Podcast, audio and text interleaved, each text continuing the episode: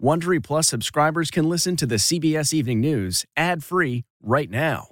Join Wondery Plus in the Wondery app or on Apple Podcasts. This spring, if you'd rather spend time enjoying your lawn instead of trying to keep it alive, there's good news. TruGreen is the easiest and most affordable way to get a beautiful lawn. All you have to do is water and mow, and they'll do the rest. Weed control, fertilization, aeration, and even some things you might not even think of. They'll do all of it, while you can do literally anything else. With TruGreen, you can have your lawn looking as good as a putting green. That's not hyperbole. TruGreen is the official lawn care treatment provider of the PGA Tour. TruGreen offers a satisfaction guarantee, and they have a verified best price promise, which guarantees you the lowest price with no compromise on quality. You do you. Let TruGreen do your lawn care. Visit trugreen.com to get the best lawn at the best price with the best people guaranteed.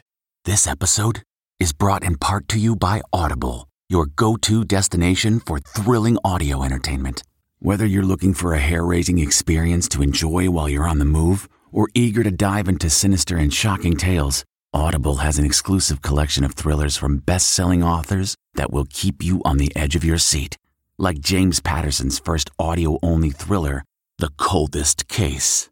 Experience stories like never before, where every chilling detail is brought to life by captivating sound design. Plus, as an Audible member, choose one title a month to make yours forever.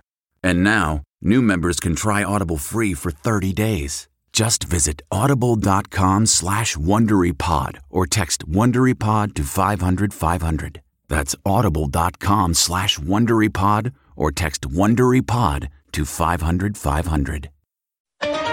Breaking news from here in the nation's capital tonight. An FDA panel says only seniors 65 and older and high risk Americans should get a COVID booster shot. Plus, the Pentagon tonight admitting a colossal mistake that killed 10 innocent Afghans, including seven children. The president's booster shot plan hits a brick wall. Why health experts say not all Americans need a third shot. What you need to know. Deadly drone attack. A U.S. strike during the Afghanistan evacuation killed innocent civilians. What the military thought was a car carrying explosives turned out to be an aid worker with water jugs. As a combatant commander, I am fully responsible for this strike and its tragic outcome. High alert in our nation's capital. Police take extreme measures with the National Guard on standby as there's concern of violence at tomorrow's rally in support of the January 6th rioters. Border crisis. The sudden surge of more than 12,000 migrants into Texas. The conditions tonight in the encampment under a bridge. The view from space. The Inspiration4 crew calls St. Jude patients from orbit. And CBS's Steve Hartman's On the Road. Can a Hail Mary pass save the worst football field in America? This is the CBS Evening News with Norah O'Donnell, reporting from the nation's capital. Good evening and thank you for joining us on this busy Friday. We're going to begin with breaking news. President Biden's plan to give COVID booster shots to most Americans just hit a snag just three days before the planned rollout. An FDA advisory panel recommended against a third dose of the Pfizer shot for younger Americans. And adding to the confusion, that same panel says those 65 and older and high risk Americans should get another shot. So to be clear, these recommendations are just for the Pfizer vaccine. Boosters for the Moderna and Johnson & Johnson vaccines will be discussed later. Well, tonight, some are questioning if the president got ahead of the science in pushing for boosters. It comes as many hospitals continue to fill up with unvaccinated COVID patients. Nearly 70 million eligible Americans haven't gotten a shot. And there's a lot of new reporting to get to. CBS's Jonathan Vigliotti is going to lead us off from Los Angeles. Good evening, Jonathan. Good evening, Norah. The advisory committee said there was not enough data to support giving boosters to people as young as 16. The vaccines, they say, are working for now, but they did recommend the third shot for the most vulnerable, saying the benefits here outweigh the risks. In terms of the risks after a day of intense debate, an FDA advisory committee voted 16 2 against recommending approval to begin administering Pfizer's booster shot to those 16 and older. I don't think a booster dose is going to significantly contribute to controlling the pandemic. But the panel did unanimously recommend boosters for people 65 and older, frontline workers, and those at risk of severe COVID. The science on this is pretty clear to me that vulnerable people, people who are older, chronic disease, uh, immunocompromised, those people need a third shot. Up next, the FDA will review the committee's recommendations. Then the CDC will have the final say. But today's recommendation upends the Biden administration's plan to roll out boosters on Monday.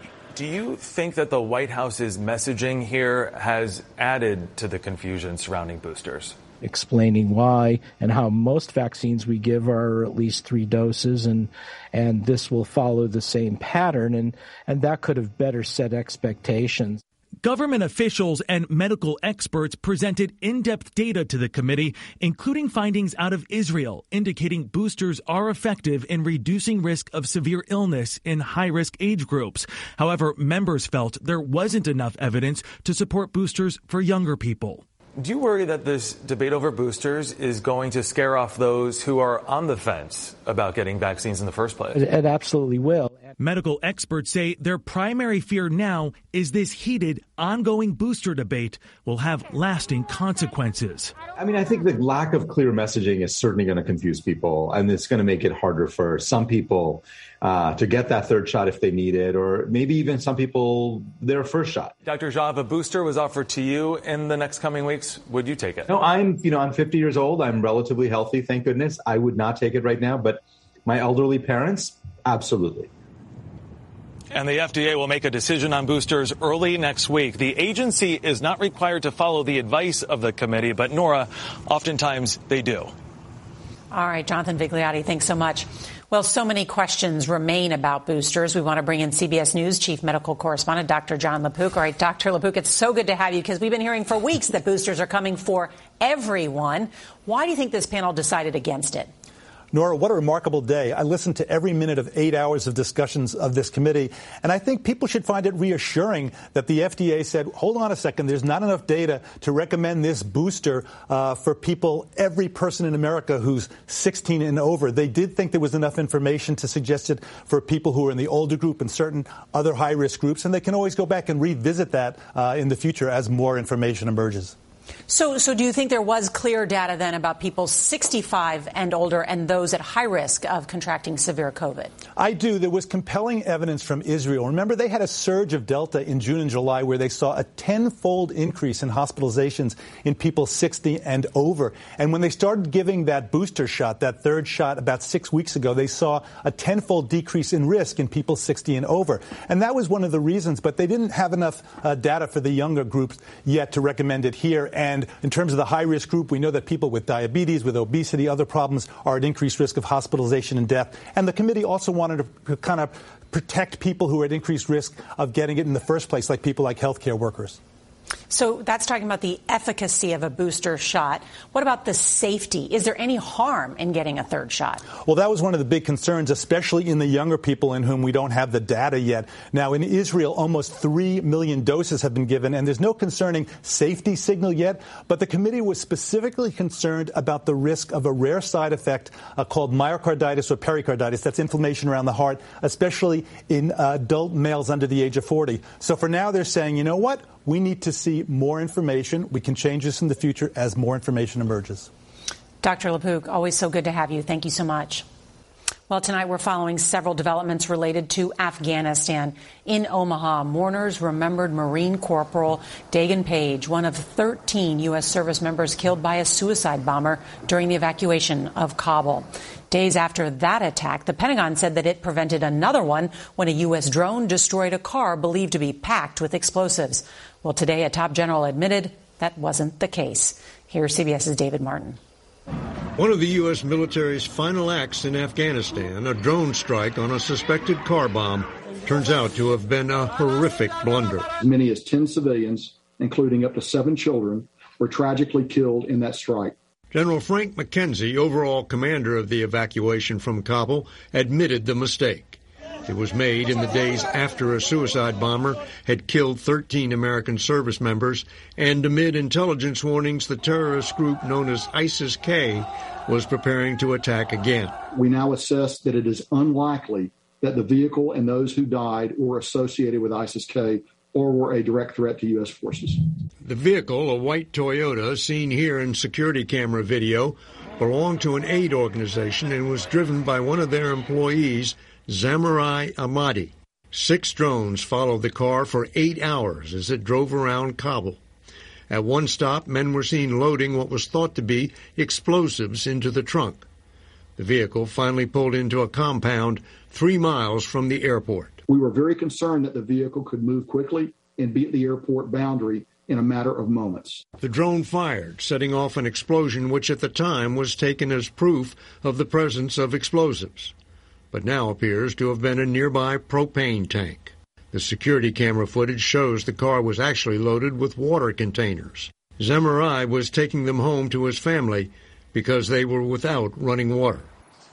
McKenzie said the team that conducted the strike honestly believed they were heading off an attack, but there will now be an investigation to determine if anyone should be disciplined.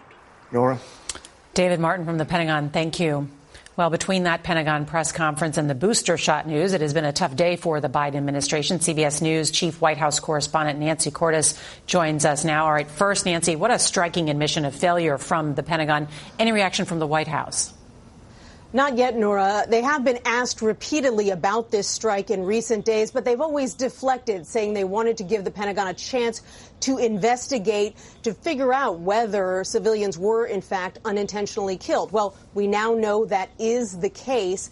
And this is only likely to contribute to the notion that the pullout from Afghanistan was chaotic and suffered from a lack of advanced planning. And then, Nancy, the news about the boosters. Um, I mean, is this FDA panel vote a sign that maybe the White House got out ahead of the science? It sure looks that way, Norah. You know, a month ago when the president first announced that he wanted to start offering booster shots to all Americans starting next week, it did lead to questions about whether the White House was putting undue pressure on the FDA to authorize the use of boosters right away. Well, the president has since softened his stance. He now says that he just wants to make sure that he has enough vaccine on hand to offer boosters to all Americans when the FDA decides that it's the right time. Nancy Cordes, thank you so much. And on top of all that, America's oldest ally, France, is furious with the Biden administration. The French have recalled their ambassador to the U.S. to protest a U.S. brokered deal to build nuclear powered submarines for Australia. The French had their own deal to build subs for Australia, but that's now been scrapped, and the French are not happy.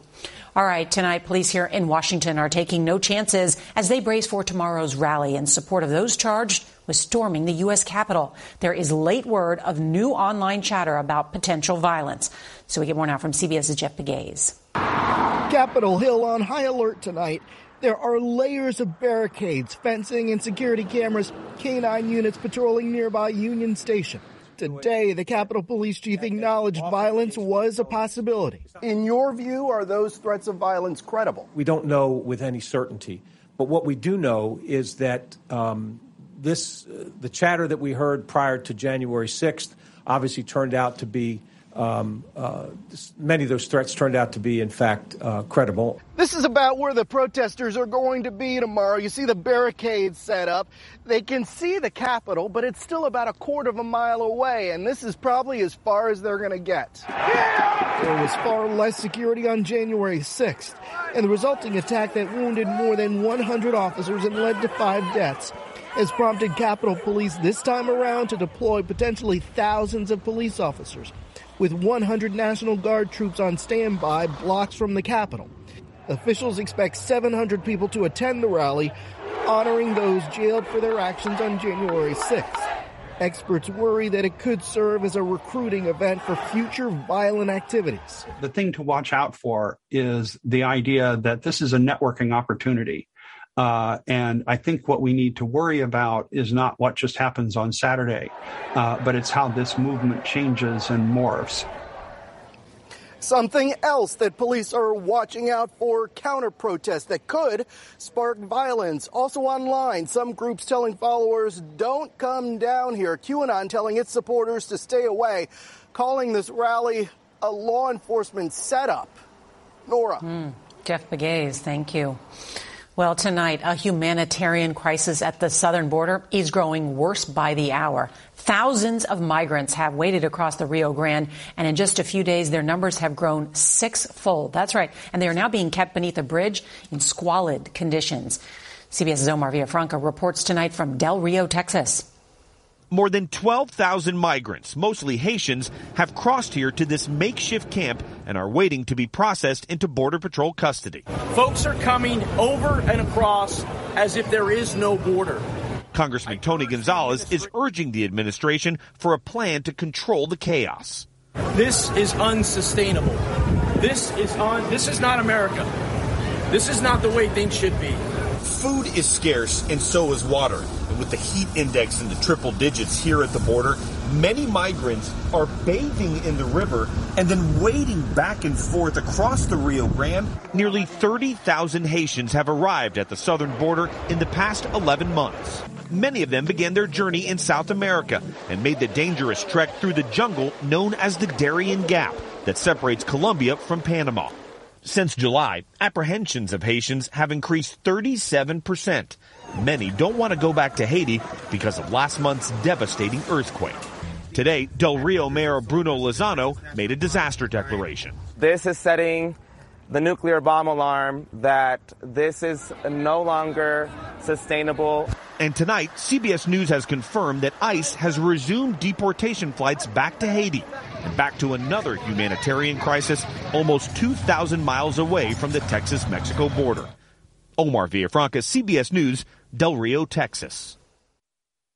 Looking to instantly upgrade your Mother's Day gift from typical to meaningful? Shop Etsy. Get up to 30% off well crafted and personalized gifts from participating shops until May 12th. This year, embrace your creative side. You know, the side your mom gave you. And shop Etsy for custom jewelry, style pieces, home decor, and extra special items she'll adore. Need something original and affordable for Mother's Day? Etsy has it. Shop until May 12th for up to 30% off gifts for mom. Terms apply. In Stockton, California tonight, two former police officers are charged with felony assault in the brutal beating of a young black man during a traffic stop last year. I'm not resisting. Come on. I'm not resisting. Yeah, you are. Devin Carter was 17 when police pulled him over for allegedly speeding and driving erratically. The officers charged today were fired in March. All right, one of the world's oldest and tallest living things is threatened with destruction tonight. Workers wrapped the base of the General Sherman tree and several other giant sequoias in silver foil to protect them from approaching wildfires. Last year, wildfires destroyed nearly 11,000 of those sequoias. All right, the all civilian Inspiration 4 isn't slowing down while in orbit. Today, they spoke with Tom Cruise. That's right. They also rang the closing bell virtually on the New York Stock Exchange. Earlier, they answered questions from children at St. Jude's Children's Hospital. Crew member Hayley Arceneaux was once a patient there and now works at the hospital, and they're hoping to raise hundreds of millions for the hospital. Baseball has its field of dreams, and now this local football team has one too. Here's CBS's Steve Hartman on the road. 250 miles south of Denver, near the edge of isolation, sits the tiny town of Branson, Colorado. Blink, and you'll moose it. But Branson does have a sight to see what many have dubbed the worst football field in America. No, I, I don't dispute that title. Brad Doherty is the Branson High School athletic director and head dirts keeper. How bad can a football field be?